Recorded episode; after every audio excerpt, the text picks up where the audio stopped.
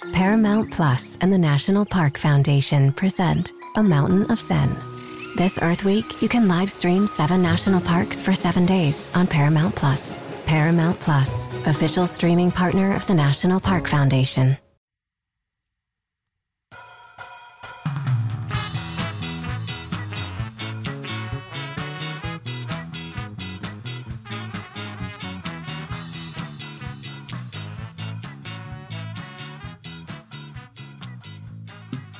Welcome to On the Bench, the second, not third, not fourth, not first either, second most popular FSU podcast. Thank you to everyone for giving us those five star reviews and putting up with shenanigans over the years while we kind of found our groove a little bit. Guys, let's give ourselves a round of applause. A little, yeah, yeah, I like it. All right, we're coming for your ass, Bud Elliott. You hear that? We're coming for it. come, come to take the the crown off the king. All right, I am Brendan Sonnone. I got Josh Newberg and Chris Nee with me today. Going to focus on two different areas. One, recruiting, go over a few of the positions of needs and how those boards have shifted in the last few days. And they have changed fairly drastically, or at least expanded, I should say, in about the past week or so with some new offers at defensive end and offensive line. We're going to get into that. And then we're also going to take a allow ourselves to do a little bit of a focus on the 2020 season. I know that seems far away and we don't know like if it's happening or not. Uh, but right now we're, going under the mindset that yeah, it's it's happening, full steam ahead, and uh, we're going to go over some of our top 40 uh, most important player mm-hmm. predictions as well. I know Josh is thrilled to do that, so I'm going to try to get Josh, good Josh, while I got him right now before we lose him. Joshua, good morning, sir. Good morning. Good morning. good morning. Good morning. Good morning. How you doing? Uh, dandy. Uh, we got the defensive end board. It's expanded quite a bit in the last week. And before we go into the reasonings behind that, and I want to go to get both your guys' thoughts on, on some of the new offers that have gone out. Josh, you dropped a nice crystal ball. I think one that got a lot of the folks excited, starting off the week right on Monday. Shambre Jackson, the four star defensive end from Orlando, Florida. Put him in one for the good guys there. Would you like to uh, to explain why you uh, you decide to go ahead and, and drop your ball there for good old Shambre? Yeah, it was Monday. Needed some action, so um, so did, okay. So I made the pick, but Jackson, you know, he's the number 222nd best player overall, number 17 ranked strong side defensive end in the country, and he tweets about Florida State more than most commits tweet about Florida State. Not only that, but Chris Nee did a update on Noles 24/7 on him. I think on Sunday, where Shambre said that uh, he talks to FSU not just regularly but every day. Um, and I'd been sitting on the fence about putting a crystal ball in for Jackson only because he has not set a decision date. In the interview he did with Chris, he still said that the plan is to decide sometime during his senior season. So I thought, you know what? Now's as good a time of any. This is more of a projection pick, but it's something that I've been sitting on for a while, um, hearing good things about where Florida State stands with Jackson. I don't think a commitment is imminent but I do feel confident that when he does make go to make his decision, that it's going to be Florida State. Yeah, and to add a little bit of context, when I spoke to him, I still think the battle here is Alabama, Auburn, FSU is kind of the top three. He's he's a little bit, bit more open than three schools, but those are three that I know are definitely solidly in this that he has a mutual interest in. With regards to FSU, his daily contacts with Odell Haggins, we all know when Odell – truly sinks his teeth into a kid that he wants, especially an in-state kid, he tends to have good results with that. Uh, he's a talented defensive end. He's got a body type that could develop into something bigger, but I'm not going to dive too deep into that. I think right now he's a strong side defensive end for Florida State who has the potential of sliding inside later in his career if his body continues to develop. Yeah, I think he probably ends up inside, uh, but I don't want to get too caught up in that debate because FSU has major needs at defensive end and defensive tackle. So if if Shambre does come, he's filling one of those needs, whether it be inside or outside. I I personally think he ends up on the inside at defensive tackle, but um, we'll we'll have plenty of time to debate that moving forward.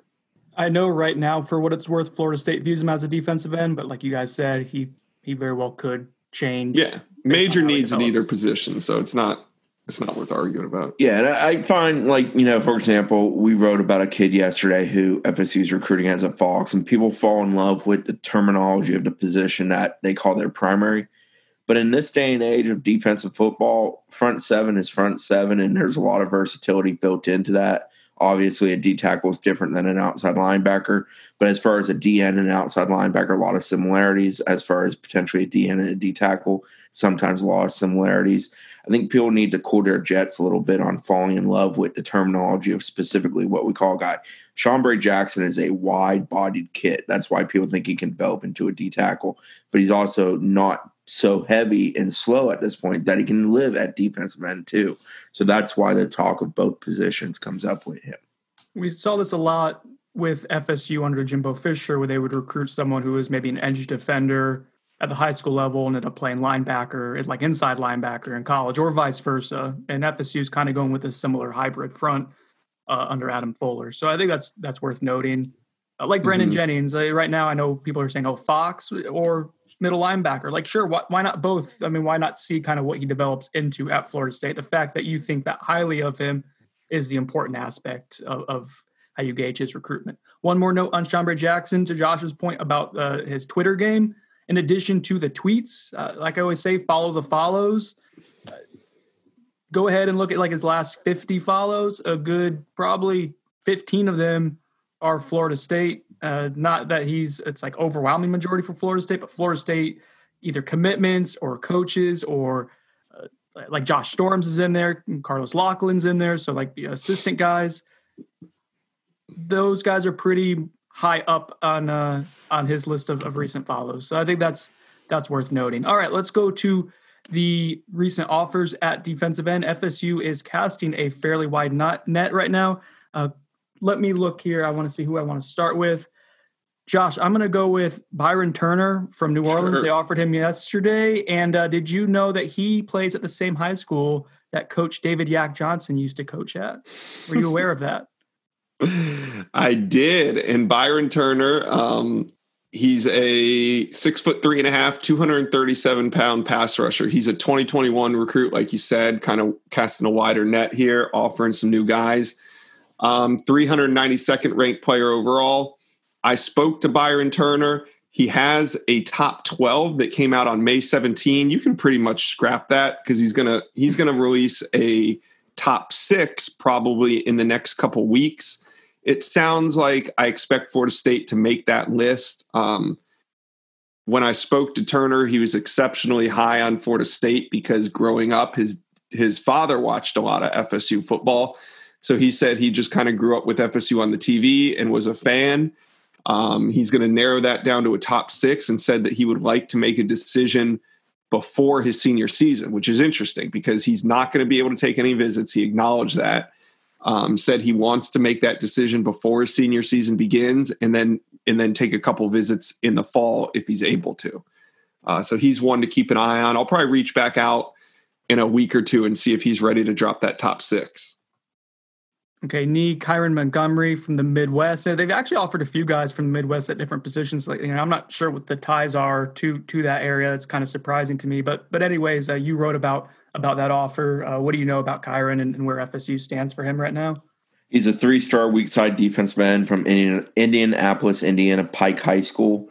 Uh, John Papuchis reached out via telephone on 28th and offered him He's a taller, lean defensive end, six foot four, two fifteen are his listed measurements. I don't know on a weight being specific, but he is of that height. Uh, he has around 25 offers with FSU jumping in the boat, but before FSU hopped in, it was Arizona State, Boston College, Minnesota, Missouri, Penn State, Purdue were some of the main ones. I know BC is a school that he really likes from what I was told when FSU got involved in this recruitment. He named that top six I just listed off in late May I asked him specifically, does the FSU offer put him among that group now? And he said they're definitely in. Uh, right now, no predictions on the crystal ball. I don't have a great read on his recruitment. I don't think he's in a massive rush, but I do think that he has a better relationship with BC, Penn State, a few of those types before FSU. I asked him about a virtual visit. He said he believes something would get set up soon, but he didn't know anything specifically about that uh, productive kid on the field. I mean, as a junior, he had almost 100 tackles at 99, had 22 tackles for loss, five sacks. So he's a guy that can get after. He's got good speed off the edge. I think it's showing a continuation that they understand that they need they need multiple bodies at the defensive end position, and they need guys that are kind of different types too. What You- type we're seeing them offer? You mentioned Chris relationships and his recruitment, and obviously when you're starting to offer kids, you know, at this point in the summer, you're catching up a little bit. And one guy who I think I'm going to transition to and is important with when we're talking about relationships is Thomas Davis, the three-star defensive end from Valdosta that was just offered late yesterday evening. Someone who I think most covering recruiting kind of thought like he's destined for Miami at this point. The narrative on our message board was, "Oh, why'd you wait so late to offer? Is it too late to offer a kid that's you know less than 100 miles away from you?" Your thoughts on the timing of that offer? Is it too late? Uh, curious to get get your thoughts on that, Chris. Well, he's the Region 178 Defensive Player of the Year, South Georgia kid. Super productive last year, 11 and a half sacks on the season, also had 47 tackles. He's viewed kind of as a hybrid. He's an outside linebacker. FSU likes him for the Fox position. I clarified that with him yesterday when we spoke. He spoke with John Papuchis yesterday, who extended the offer to him. Um, I do think FSU's too late here as of right now, and that's not in the sense of oh they should have offered months ago. It's more in the sense of Miami's more ingrained here. Mhm. Miami is the favorite. When he went to Jacksonville for the elite underclassmen combine uh, about two weekends ago now, he spoke about Miami being his favorite over Indiana and South Carolina. I think FSU has a chance of being among that group, but Miami's pretty strongly firm there with him. Uh, I asked him if he'd ever visited FSU before. He has not gotten back to me on that. I asked him about a virtual visit. He hasn't gotten back to me on that. He's not a kid that usually talks a lot. His plan is to commit on August 24th as of right now. I think it will be Miami as of right now. Obviously, some work can be done there, but he very much likes Miami. He's hit it off with Coach Diaz and his staff. Um, I, I just think that's where he stands. Was FSU late on this? I mean, he's a South Georgia kid, so people are going to say proximity. You shouldn't have known. I think they've known about him. I think they've just been hesitant to offer. I don't know if that truly makes them late. I don't know if Thomas Davis is a guy that's a solution to all their problems, like people want to make it out to be. Should they have offered and maybe slow played them? Sure, you can do that too while you try to figure it out.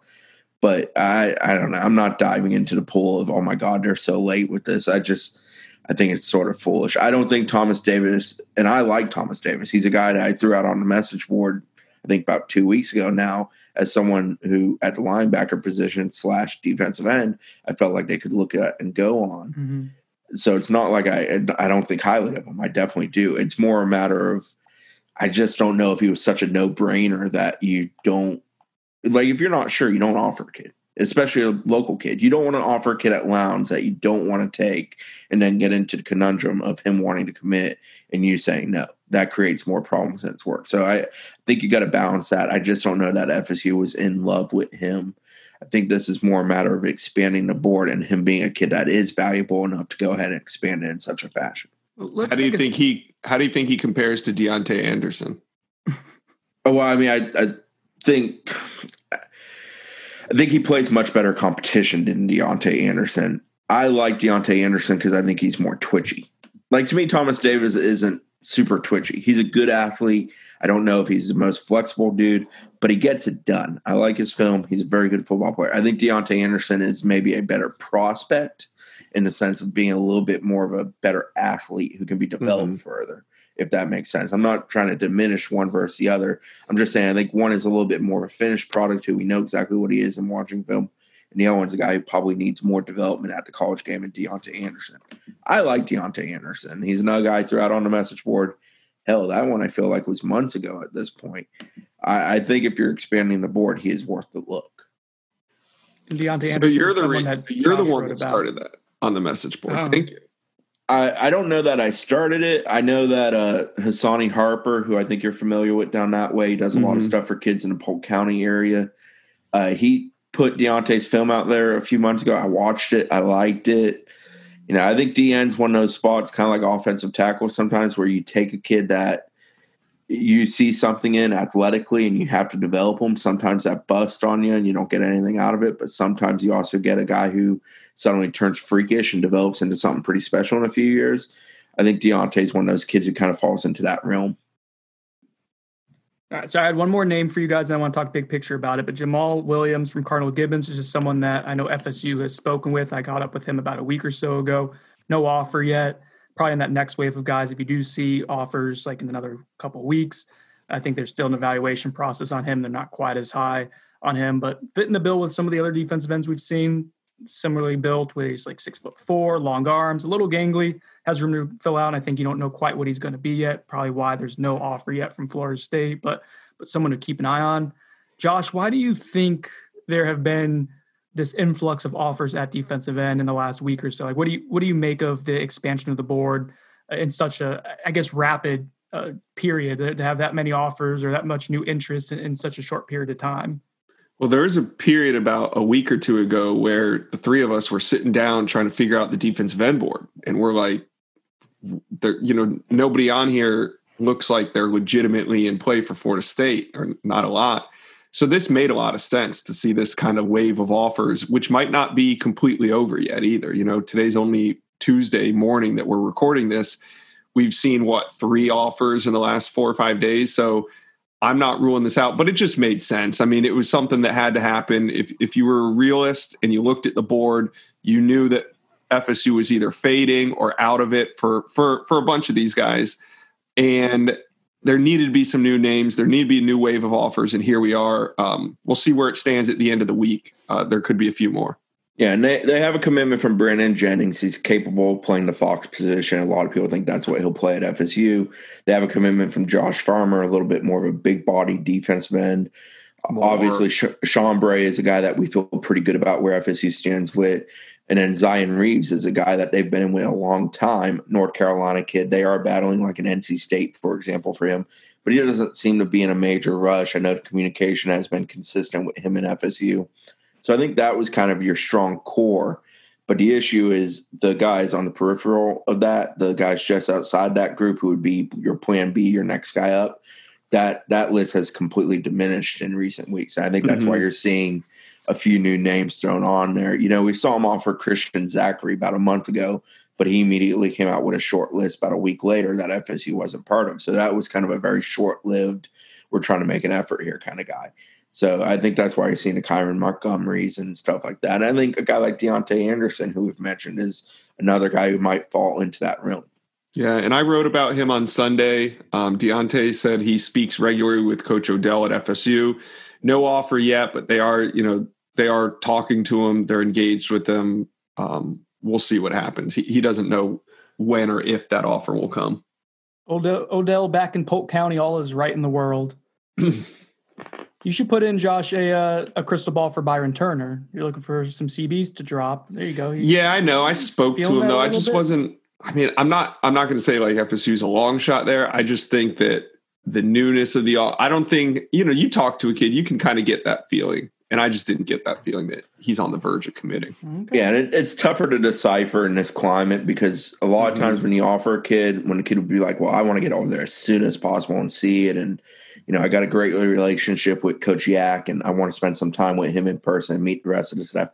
When those kind of comments come, you're like, "Ooh, that turns the radar on. That mm-hmm. can't happen right now." So, you know, that kind of hurts. The virtual environment is not as easy to read a kid as the environment of I'm going to hop in the car, drive seven hours because I really like this freaking school. That shows authenticity in the fact that a kid, you know, is enamored with a particular school. Mm-hmm.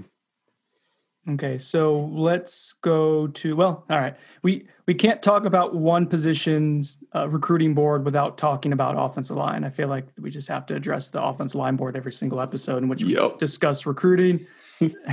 I think the the most noteworthy tidbit from uh, from the past week is Raquan Buckley getting an offer from Florida State. So I wanted to make sure that I was throwing it to the right person. Chris, you wrote about Buckley in, in that offer. Uh, please discuss. Yeah, it came across on June 26th. Josh had kind of dropped the hint on. I think it was a Monday before that that they were gonna they were getting pretty close. They had the virtual visit with him. Um, I asked him what the offer means. Got straight to it. He has a good relationship with Coach Atkins. They've been speaking for some time. This isn't a kid who just suddenly appeared. He's been on the radar since April it means that they're definitely in a great spot with me, and I just want to go and visit. Buckley said of the offer. Uh, consistent theme with him. He wants to take a few in person visits before he makes any decisions. FSU is definitely one that's in this. Nebraska, I would say, is a school that's kind of in the uh, pole position right now. Michigan State, Minnesota, or a couple others I know he likes a lot. You know, FSU has built a bond that a kid likes it. He's a developmental body type. He actually, some people thought he was a defensive end, but he's going to end up being an offensive tackle in the college game. So, you know, that, I think that's a position FSU is in at offensive tackle to some degree. Is they're looking at body types that are going to develop into offensive tackles more so than the ready-made, already known offensive tackles. So big tight ends, defensive ends who are transitioning to that position, who probably played both ways. Guys who are just smaller offensive tackles who still have body development to go. That's kind of what they're starting to kick tires on to some degree, in addition to others who have more regular, natural body types.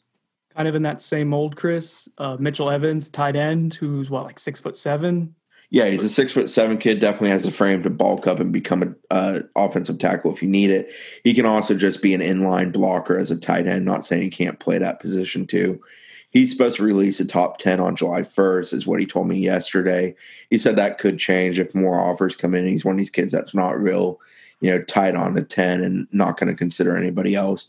But he said as of right now, that's the plan. He's a fairly recent FSU offer as well there is some mutual interest there. We'll see if they make the top 10. I don't know that it's a slam dunk, mm-hmm. but I mm-hmm. think it's probably likely. All right. And then Josh, your boy, Michael Myslinski. Myslinski, mm-hmm. get it right? Did I nail it? Yeah, he's a guard center. Um, he's ranked as the number 12 center in 24 7 sports. I ran a story on him. I think it was maybe last Monday or Tuesday. He took, maybe it was the week before, but he took a visit to Florida State's campus uh, with his family no contact, no face to face contact with the FSU staff, but um, he did FaceTime with FSU. You know, there was we ran a story on Noles twenty four seven. You guys can check that out. But since then, Myslinski has gone on visits to Texas, uh, Iowa, Maryland, and I believe he's going to try and, and Duke as well. And I think he's going to try to take one or two more before making a mid July decision. Yeah, Gosh, this, is, this is amazing that a kid is taking like that. It's news that a kid is taking on campus visits right now. Like that was such yeah. a unique tidbit that you dropped a week ago. It's strange times. Yeah, yeah. and I think FSU is going to have a couple more this month. It'll be after the July Fourth holiday, but I'm expecting probably like two to three more visitors to come on their own dime and do this. Um, Florida State can't let them into the Moore facility uh, they can't be with them during the campus visit, but they can FaceTime with them. they can tell them where to go. They can tell them where to eat and all sorts of things. So, um, Myslinski is doing this mainly because his father is the head strength coach of the Jacksonville Jags, and they're heading to fall camp in mid July. The family wants to be able to, you know, take these visits together and then make a decision. So it, it, it does make sense the schools I know he wants to see, I think he's going a week after the Fourth of July. Mm-hmm. Um, Iowa and Michigan State are two of the ones, and Iowa is right. a big player here. Iowa is a school before everything that happened there recently, specifically with strength coach. Um, I think they were the pole position school. I don't know that still be the case. I think Texas has made a surge here. I think he's interested in several others that he has yeah. on that list he shared a list of I think eight to ten schools. He doesn't intend to narrow that down and share a short list before. Here, I, I, got it right here. He, here's the schools that he says are recruiting the hardest: Iowa, Texas, Maryland, Michigan State, Missouri, Arkansas, Oregon, Duke, and Florida State. Um, Iowa and Michigan State will be the final two schools he visits before making a decision. Yeah. Now, the pe- people are going to want to know: Is he a take for Florida State? I would say yes, he is a take for Florida State. If he called up Mike Norvell and said that he wanted to come, they would accept his commitment. Um, with Jake Slaughter and Bryson Estes on the commit list, um, he's not a main priority. We just spent this whole podcast talking about offensive tackle. So uh, he's about six foot two. He's he's an interior guy all the way, quality interior guy. FSU would take him, but this isn't what the focus is on right now for the Noles. There's one more body on the offensive line board that we want to talk about. That's Cameron Scott. someone I liked his film, or I should say his highlights, quite a bit when FSU started expressing interest. And he, I think, wrote on that about two weeks ago. But still, Chris, no no offer to date, correct? No, no offer yet. A lot of con- contact with uh, Coach Atkins, a lot of talking with him. He did think he was going to get on the horn with Norvell about a week ago. That ended up not coming about that day, but he did talk to Atkins again that day. He's a little bit short for an offensive tackle. He's listed 6'4, 321 pounds. He told me he's shedding a little bit of that weight. He's working more towards the 300 and 330 type. Um, he, he's a road grader. He's a physical, straightforward, put you on your ass kind of kid. He's definitely a great guard. I think he's capable of being a tackle. Um, he's a kid that's very interested in FSU offer. I do think if they offered, they would become probably his favorite. He has some ties to the South Georgia area. He lived there before moving out to Texas. So there's definitely things working in FSU's favor with a Texas kid where he wouldn't be as far of a reach as you would normally think with such a kid from the Lone Star State. I wonder what the arm length and the wingspan is. That's probably a pretty important part of that that puzzle and trying to figure out whether he is a tackle because that's what matters to Yeah. the staff more than anything. I think Scott's a kid where if he could get on campus like in a normal climate and they were able to get a better feel for him and see him, the whole offer debate would be over instantaneously. It would be Mhm. done or not. And I think some of that is measurements. Interesting. That'll be that'll be an interesting one to follow. Uh, let's see. I think that's everything right now for recruiting. Anything else, fellas, before we take our commercial break? Yeah, I'd like to uh, All right. provide a little update. I made a call to make sure that Leonard Taylor, defensive tackle from Palmetto, that everybody has been going back and forth on why this guy doesn't have an offer. We've tried to say on, on the site in as many ways, it doesn't matter if he has an offer or not. If you've watched Florida State football for the last three to four years, this five star defensive tackle from Miami is not coming to Florida State. But fans wanted to make this a big issue. So for the last two or three weeks, every, you know, nonstop, it pops up. Why isn't Leonard Taylor offered? You know, so I just said, you know what? I'm going to end this. I made a call. I said, hey, uh, is Leonard Taylor offered? He said, the kid from Palmetto? Hell yeah. Does he have interest? And I said, nope, just checking. Thanks. And I just wanted to put it to bed. You know, Florida State needs talent. They need defensive tackles. If there's a five star in Miami, of course he has an offer. The reason why he's not considering FSU isn't because he doesn't have an offer. It's because what FSU's done on the field and off the field, meaning all these coaching changes over the last couple of years. So, just to put that to bed, FSU has offered Leonard Taylor. Let's all move on. There's much bigger things to worry about than this. One other thing. Oh, sorry. Go ahead, Chris. Running back Jalen White, pretty high target for FSU at Mhm. position. Supposed to drop a top 10 today. I fully expect FSU to be in it. I will admit I was supposed to talk to him yesterday and he stood me up like a Aw. girl wanting to go prom. So I don't know for a fact that FSU's in the top 10, but I expect him to be. What's the most hurt you've ever been, Chris, by a kid like going ghosting you? Uh, I imagine Oh. there's been some long term, some long term relationships in which things just go silent. I, I don't know. I can't think of that at So 9 many. a, 9 a.m. on a morning. I, All right, well- I'm pretty I'm pretty good at moving on to the next relationship. You're probably not even hurt. You don't have any feelings, as we it's well well documented, other than grumpy. All right, let's take. don't look at me like that. We're gonna take a quick commercial break, and then we're gonna be back with Josh's favorite segment, a countdown of the 40 most important players of the 2020 season. Let's go. All right, welcome back to On the Bench. Josh, you ready for this? Yeah, I thought I missed the first uh, installment of this. I, I tried telling Josh we were going to do this a week ago. And he's like, that's a terrible idea. We're going to go through it fairly rapid fire. And listen, if if we get some feedback and people say this sucks and it's boring because they already Let's know go. this, We can make we'll it go. fun. If they like it, we'll do the other half later on. Before we get to that, the 2020 season, we're all assuming it's going to happen right now. Like that's the working assumption. We know FSU is preparing for it. People ask us that a lot on the message board. Like, I don't, man, like no one knows exactly what's going to happen. The world's changing every single day. So I just want to put that out there. Chris, there was a question on the, the financial impact if football season doesn't happen on the message board recently. It's been asked before for podcast questions. I think it's just worth you to go ahead and, and explain it how it was explained to you what no football season would mean for Florida State financially. David Coburn compared it to a nuclear bomb going off. It would be catastrophic. It's a huge piece of the pie. It helps to fund a lot of sports. It helps to make sure the program's running in a proper fashion. It's not just revenue of ticket sales and booster sales, but it's also TV money. And that's the biggest issue. I mean, I think you can get away with not having people in the seats to a degree because of TV money. That's going to help you stay afloat. But you know, zero revenue from football would be devastating. And I, I think we've already seen across the landscape in college athletics that law schools are preparing for either a massive decrease in revenue or a loss of all revenue by cutting other sports. I obviously don't think FSU wants to get to that point. I think FSU loves the fact that they have a healthy, fertile athletic program as a whole and that they have, you know, the sports they do have, which FSU doesn't have too many sports. There are schools that have far more sports than FSU fields. I think FSU is very happy with what they field and would like to stay that way. I don't think that's something that they're at a point where they're considering it.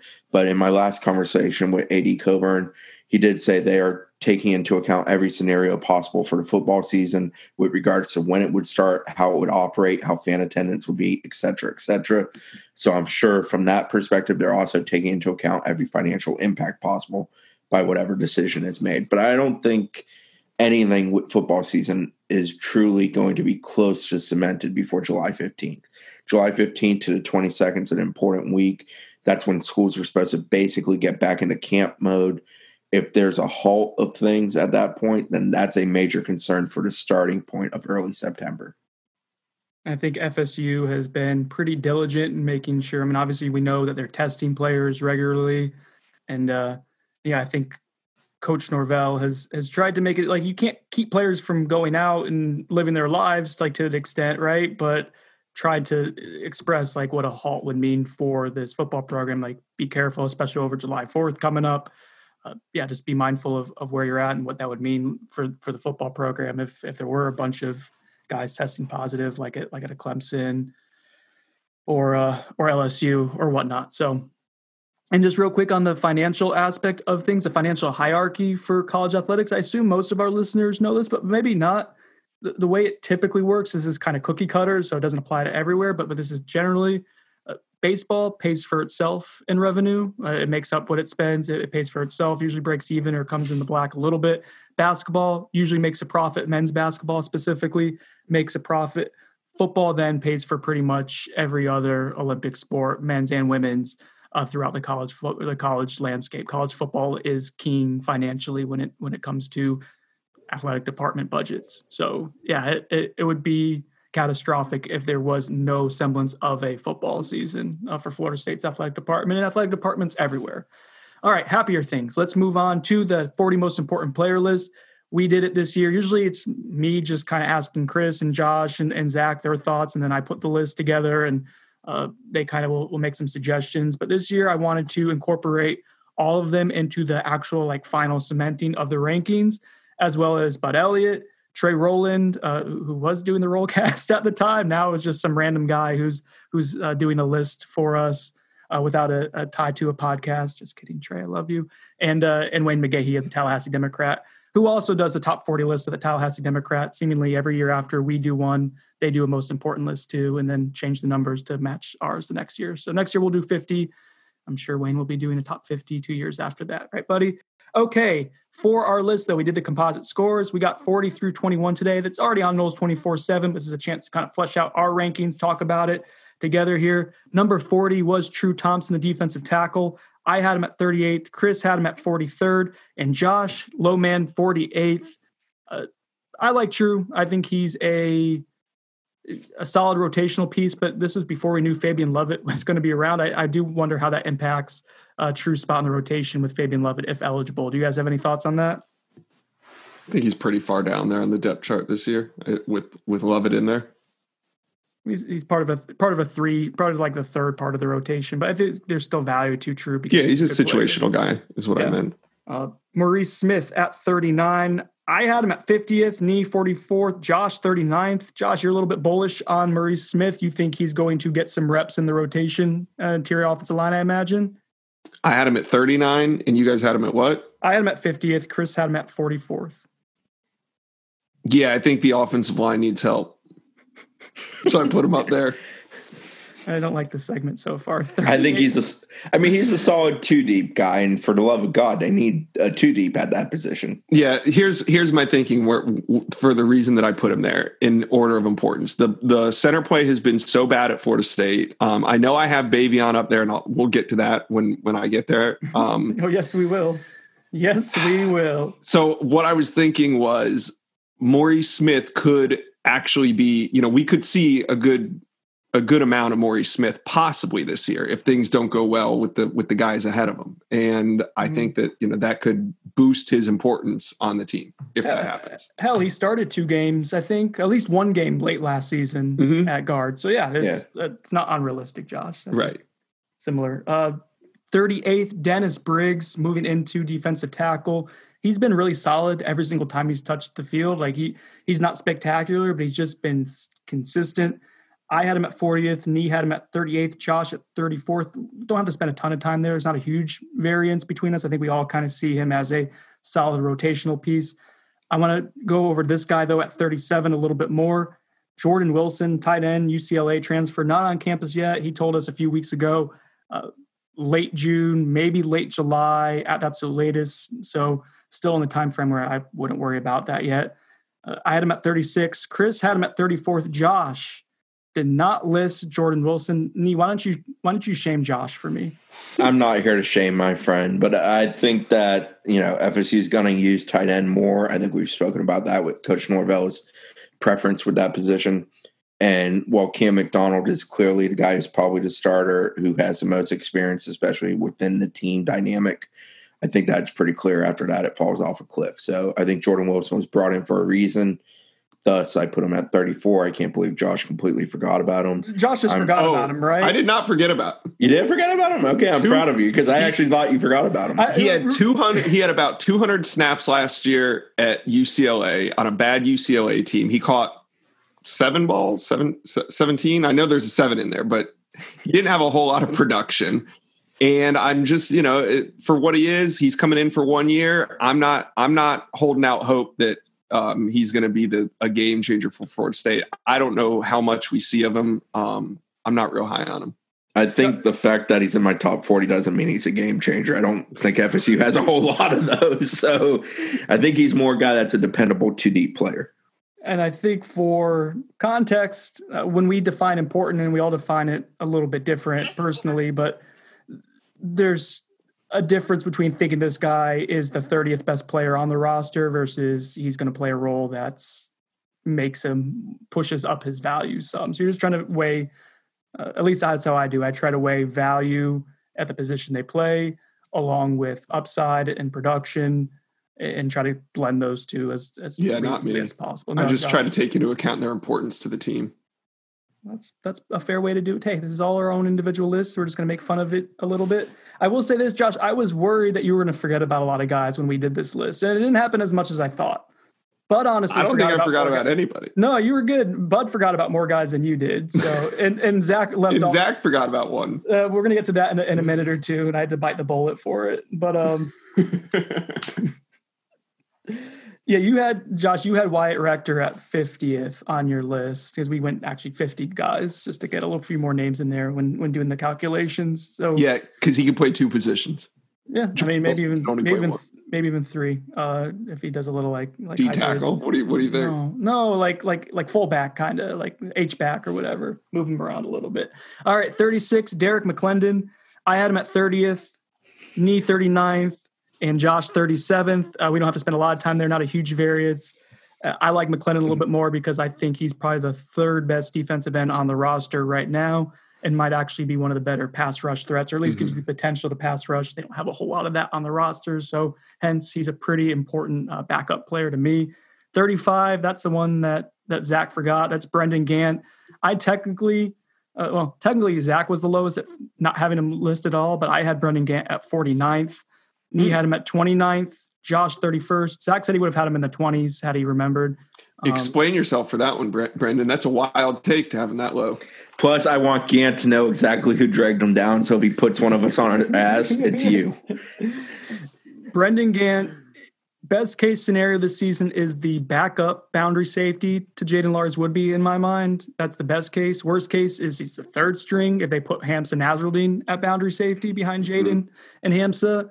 Uh, and last season, Brendan Gant was one of the lowest ranked um, via PFF scholarship players on on defense. So I, I think there's value to him. I think in sub packages, you can certainly find a way to get him on the field. I just think he has a little ways to go before I'm saying he's one of the top reserves on your roster, especially when you have so many safeties. Uh, Florida State has a lot of capable safeties, not a ton of proven dynamic ones outside of Hamsah, but yeah, I, that's why I just I didn't think there was an immense value at that position. It's safety. It's kind of you can hide someone there too if if needed.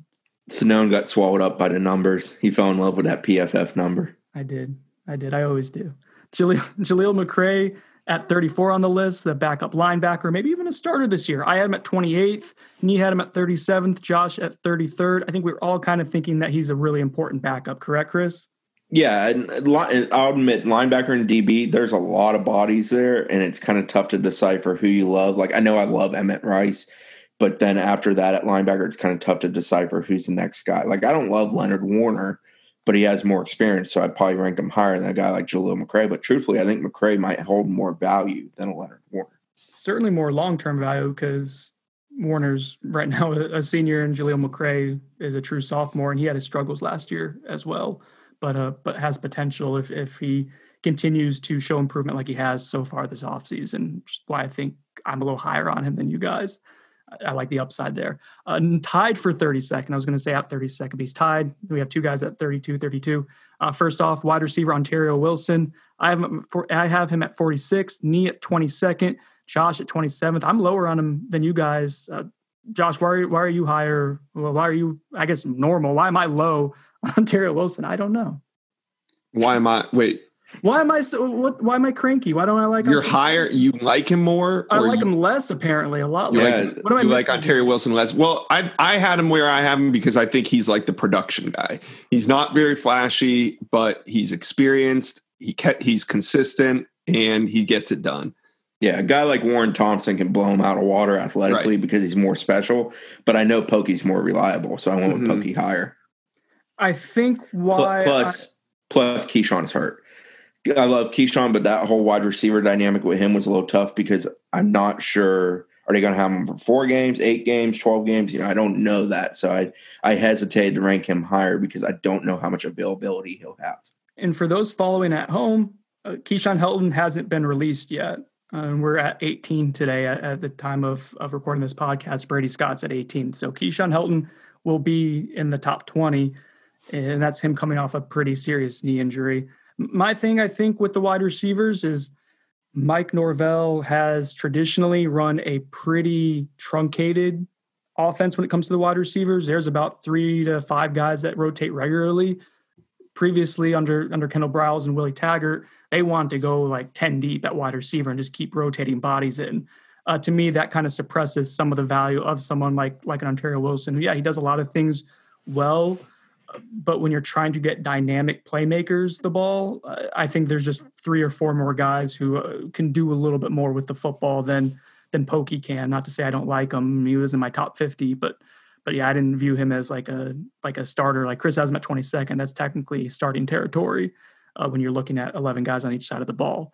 Someone else who was fairly polarizing among us, and this is also tied at 32nd, quarterback Chuba Purdy. I have him at 21st. Chris has him at 48th, and Josh not listed. I should have had him higher, plain and simple. Really? We're, we're, okay. Yeah, yeah. You could do a redo. Where well, would you put him? Probably 30. Okay. Because I, I do think he's going to end up starting games this year. I do think he's going to end well, yeah, That would make him pretty damn bit. important. right. if he's the starting quarterback, even for a game. But I also don't think that's going to be the case going into the season. Yeah. So. Josh, but yeah, I, I should add him higher. Mm, yeah, I, I mean, if you if we go back and after the season and do the 40 most important players, I might have him higher depending on if he plays or not. I guess that's that's the that's the rub. Do you think he's going to play or not? That was why I kind of hedged my bets and put him at 21st, as I figured mm-hmm. there's a decent chance he's going to play, and if he if he does, he has to be represented to some extent or another. Yeah, I think he'll play.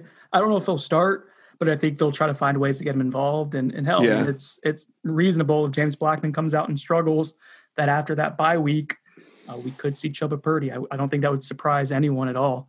I know some people who cover the team believe that we'll see Chuba Purdy starting in week one. I, I think that's a little far fetched, but uh, I guess not out of the realm of possibility. Number 31, every single year there's a veteran safety that FSU fans just seem to really detest. Tyler Hunter, Nate Andrews, AJ Westbrook. Who else am I missing here, fellas? Corey Mangum. Can't forget Corey Mangum. That, that doesn't count. Uh, oh, you want to talk about despise? Jeez, do I have some stories?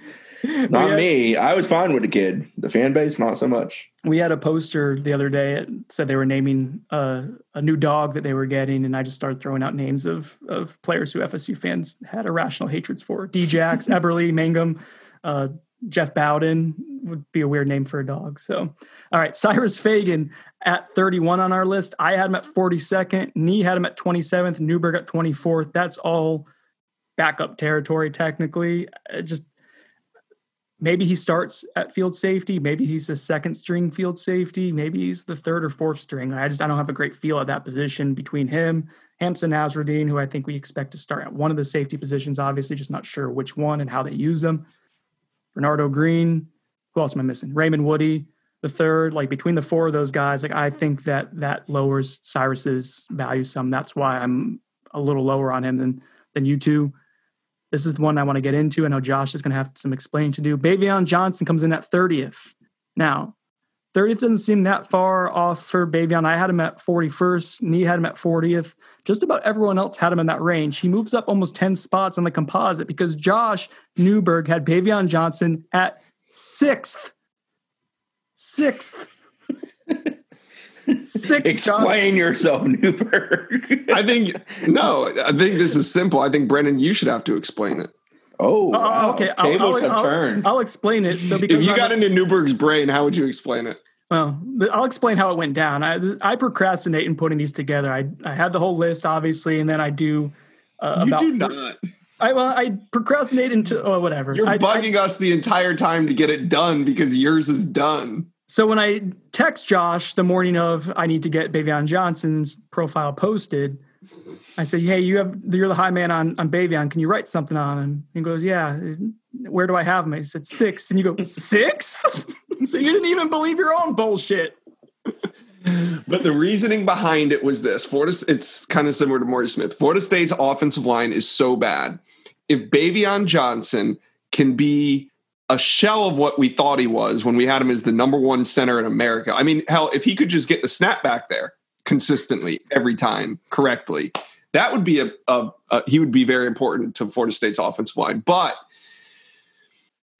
the play has been so bad at that position. If Baveon Johnson could could come in, get his shit together, start playing like the four star prospect that we thought he was, and be the anchor for that offensive line this season, he'd be hugely important to Florida State. Josh is living in a world of if. If ifs and buts were candies and nuts, we'd all have a Merry Christmas. Jordan yeah. Young, yeah, yeah. I don't. I'm not. I'm not convinced he starts. I, am just trying to convince you of why I had him sixth. I don't have to convince you of anything else. I, I, you know, I'm going. I'm working with the theory that Andrew Boselli is going to start there over baby. To in fairness of Josh, like if you think that someone else is going to start at center, you're going to have them higher than everyone else. Like, and Josh thinks Baveon Johnson can start, which is not wildly like it's not crazy to think about. Baveon Johnson started at center most of last season. It's also a bit of me hoping, Brendan. If we're being completely honest, okay. it's All a right. bit of me hoping. I appreciate the transparency. There we go. That's fine. I, I appreciate the transparency. Number twenty nine. I am bullish on this one. This is Jordan Young, wide receiver, redshirt sophomore. I have him at 19th, so mm. I have him mm. as a starter. Chris Nee has him at 28th. Josh Newberg, not listed. That is quite a big variance between all of us right there. We're talking about almost 10 between Chris and I, and then a 12 for Josh and Chris. Uh, I'll start by saying why I believe in Jordan Young, given that he hasn't done a ton. I put a lot of value into how someone finishes the season. Jordan Young started showing flashes at the end of last year, the bowl game against Arizona State before he got hurt. He made two really splashy plays against Syracuse late in the year. He kind of showed it. So I'm basing this a lot on potential, which I typically don't do. But what I liked, what I saw from him this spring was they put him in the slot. I think that's really interesting given his ability to make plays. I think that shows where he's valued in terms of, of Mike Norvell liking his versatility as someone who you want to get the ball to. So I think the staff sees something. I'm not sure where Keyshawn Helton is going to be in terms of his health at the beginning of the season. I would imagine that would be Keyshawn Helton's role. So that moves up Jordan Young for me.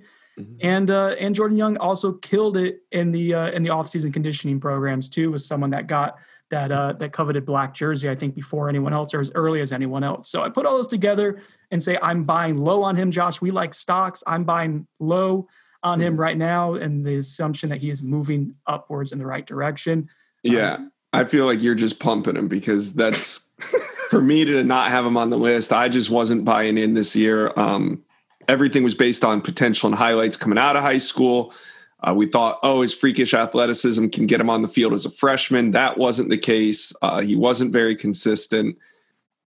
We didn't see a whole lot of him last year. Uh, I'm just not, and and I know with Tre'Shaun Harrison gone and the injury to Keyshawn Helton that he could see more opportunities. Um, but I'm just not buying into the hype right now. I'm leaning more Sonnone because I know going into the spring, the staff was excited to see him out there. I'm they sure believed they he had put himself in a position to show some things. Big thing with Jordan Young still is confidence too. Uh, he's admitted to that. He lost confidence in high school for in his junior season. He lost confidence in his freshman season at Florida State. He's admitted to that both times we see though once he gets going and starts believing in himself what he can be the amusement park uh, highlight film pretty good example of it yeah this is a potential uh, take by me that that's why i have him so high but we'll see uh, at the end of the year when i'm right and josh is wildly wildly incorrect number 28 Travis Jay i have him at 26 chris has him at 20th josh at 35th Nee, you're the middleman. No, I'm the middleman. You're the high man. Chris, explain why you're high on him. I think Travis Jay is Johnny Badass. I think you can put him on an island and he can dominate his opponent one on one. He's athletically off the charts. He's a guy who academically, I think, is the only reason we didn't see him on the field last year. And Josh, I, I mean, I think I think he is capable. Of, I'll put this plain simple. I think he's capable of being FSU's second best corner. Mm-hmm. He was uh, he was someone I think that was going to get a lot of reps the first team offense if the spring continued. I'll leave it at that. Uh, Josh, maybe a little more skeptical of, of him being a contributor this year. Yeah, that's it. I think he's going to be a star at Florida State. I'm just not sure this is the year that we see him break out, but it could be that boundary cornerback position is going to be really interesting because Akeem Dent's probably going to be there. I don't know where Meiko Dotson fills in. I think it's more as a backup and nickelback, but uh, but that'll be an interesting position to monitor. Number 27th, Renardo Green ends up moving to safety in the spring. Believe he probably stays there long term, uh, but but curious to see if they want to continue with with that experiment moving forward. I, I think we all uh, under the assumption that's what's going to happen. I had him at 32nd, Nee at 30th, Josh at 32nd. We're all right around the same area. Josh and I are actually in the same spot. So no need to really go into that one. 26, Warren Thompson. All right, another big, big, big difference here. I am at 48th for Warren. Chris is at 36. Josh, loving the Tampa area kids, 18th. 813, baby. 813. I mean, he played on Team Tampa. What am I going to do? Is that why you shamelessly? And you had Baveon higher too. I'm starting to kind of catch on. No, Baveon's not a Tampa guy. Baveon's uh, Lakeland. He's, Pope, he's or Pope. You guys yeah. rented. You rented him sometimes. no, we rented oh. Derwin James. Oh, that's right. That's right. It was Derwin. that's good. I, I do. I do think Warren is maybe the biggest swing guy of anybody on offense in the sense of mm-hmm. if he can live up to being what he's capable of being with some level of consistency, he can probably be the second, third most important receiver on this team and arguably the third or fourth most important offensive player on this team. Yeah. But we've never seen it actually happen. So I think it's tough for us to buy. And I know it certainly was for me. I think Warren can be as good as Warren wants to be. We'll just see what that is this season. I'm happy that we do the the composite because like if I'd left Warren Thompson completely off my list, people would have lost their shit. So I'm happy that there is something to kind of bring him to 26 range, which I don't think is crazy. Uh, like Chris said, there is certainly a scenario in which Warren Thompson comes out and is a top 20 most important player on this team at the end of the season. Like I don't I don't think that's crazy for Josh to have him that high. I'm just I'm I couldn't go super high on two young wide receivers that haven't done a lot of anything. I had to kind of pick between Jordan Young and Warren Thompson in my mind, and I went with Jordan Young, and that was that's why I had him. I look forward to Warren yelling at you on the practice fields. Brendan Sonnone ain't ready instead of Boise State ain't ready. Remember that? Right. Oh, memories. Moving on. Meiko Dotson at 25th. That's the FAU transfer at cornerback. I have him at 24th, Nee at 23rd, Newberg at 19th. We are all pretty similar. I think it was some of the other guys. I think like Bud had Meiko Dotson fairly low, and I think Wayne did as well, if I'm not mistaken, and like in the 40 range. Um, I think you don't bring in a graduate transfer with one year of eligibility to just be a backup. I think he's going to be heavily used in sub packages, and I think he is someone who can legitimately give Asante Samuel some some time off, some reps, or you can move Asante Samuel around if you want to as well. But I have uh, fairly high on Meiko Dotson as like a really high important sub package player, which is where he is in that 25 range. Uh, let's see. All right, Andrew Boselli at 24. Uh, I had him at 23rd, Nee at 25th, Newberg 29th. So Newberg kind of hedging his bets a little bit. He has two centers in the top 30. They could be guards. Okay. All right. Uh, I think Nee and I, fair knee that we both think he's probably the starting center, but we're not super sold on either Boselli or Marie Smith maybe pushing, or sorry, uh, Baveon, Baveon and uh, Maurice Smith pushing him. Josh made sure to get Baveon in there. Don't you say Baveon wrong? Don't sleep on Baveon at number six.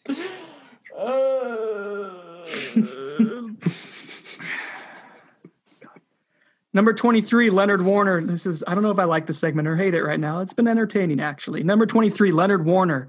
I had him at 31st, Nee at 32nd, Newberg at 21st. So, New, you you basically think he experience, is, yeah, just yeah, yeah. low end starter. A, to me, he's a dependable depth guy, but good God, there's a lot of guys on the team that I think bring a lot more to that position. That was one of the more polarizing names so far from our reader response. I should, wish I had the the poll ahead of me, but people were not happy that we had him at 23rd. Which, if you think about it, like I can understand. I wasn't happy we had him at 23rd. I would definitely understand being a fan not being happy about him being. That still puts him in a as technically a backup. If we're breaking it down, 11 and 11 on each side of the ball, 23rd is the primary backup, right? And at that moment, it sunk in that eight and four is really a reality. We've had some arguments, me specifically, because I like getting arguments with the message boarders more than you guys do. You just don't interact with the, that aspect at all. He just shuts that shit down, and Josh just mm. ignores it. Is is the dynamic typically till the end of the month when he needs post. When he needs when he does ask me anything threats shamelessly. Oh man, that's when I said procrastinating earlier about uh, about putting these lists together. Josh like rolled his eyes because the ultimate procrastinator knows what procrastinating. Well, I just get into these awful, awful cycles of like the end of the month, I got to write all these stories and make all these board posts, and then the first of the month comes, and I'm just like so exhausted from from crushing it at the end of the month that I take like the the next couple of days off, and here I am in the same situation again the next month. It's an abusive cycle. Uh, but but to my to what I was saying, people are, are talking about the roster being better than what it's been in recent years, and I think that's some Kool Aid drinking. I think the top end of the roster, which we'll get to if we decide to do another segment on this in a couple days, I think the top end of the roster is actually pretty darn good. But I think the back end of the roster, I talked about this on on a podcast we had Wayne on. I think the back end of the roster is better than what it's been in recent years. I think the 20 through 40 range to me is where there's just a lot of what ifs, a lot of variables, a lot of guys who are either multi-year starters who really haven't performed very well, or a lot of guys who just haven't shown that they can do it yet, uh, that are like redshirt freshmen or redshirt sophomores that are unknowns. Uh, I think Leonard Warner is a really good example of what I'm talking about. You're talking about someone in the 20 range or 30 range who makes people uncomfortable that he's that high simply because he's been one he was not very good as a defensive end type of player last year moved back to middle linebacker and at least was serviceable but even then a little up and down uh, to be that this, for this fan base i think that's kind of understanding of where you are right now. You have a lot of guys who are maybe serviceable in certain spots uh, but not a whole lot of game changers outside of maybe the top 10 players on the roster.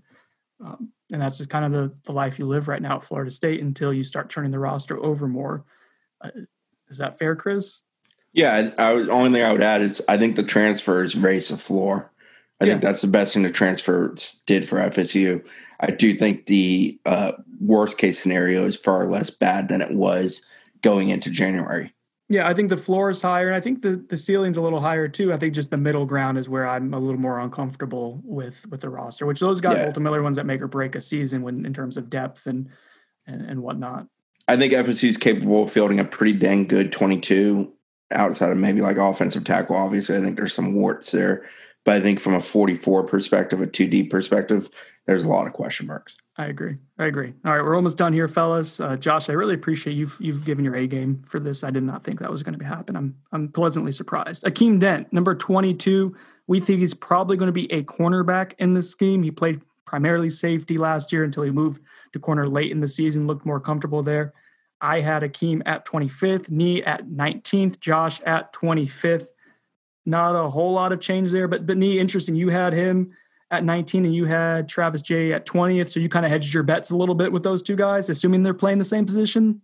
Yeah, lack of a spring kind of did me in there with regards to going all in on one or backing off one of the other ones.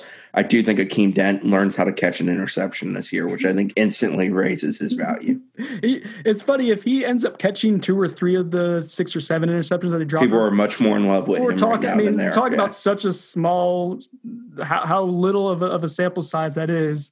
Um, but yeah, we're, we're talking about it much differently. I actually had Akeem at 25th and Travis Jay at 26. So like I was kind of in the same uh, mindset of you, Chris, just a little bit lower on them. And I, but, but yeah, I kind of went with the same back to back because I wasn't sure uh, which was going to emerge. Finally, this is an interesting name, uh, one that I, I think was very polarizing. I know Warchant does their list, and they were much higher on Khalan Laborn, the running back, than than our group was. 22nd for me, 26th for Nee, 17th for Newberg. I think Wayne really bumped him down there, and pretty much because Wayne asked to interview him and, and didn't get a chance to interview him. So just assume that he's in the doghouse because of, because of that. Uh, I don't know. I think 21st is, is a fairly like fair place for him. I had him at 22nd, but I, I don't understand like the people thinking he's like a top 10 most important player. Do you guys get that? I expect Jashaun Corbin to be FSU starting running. I do too. I do too.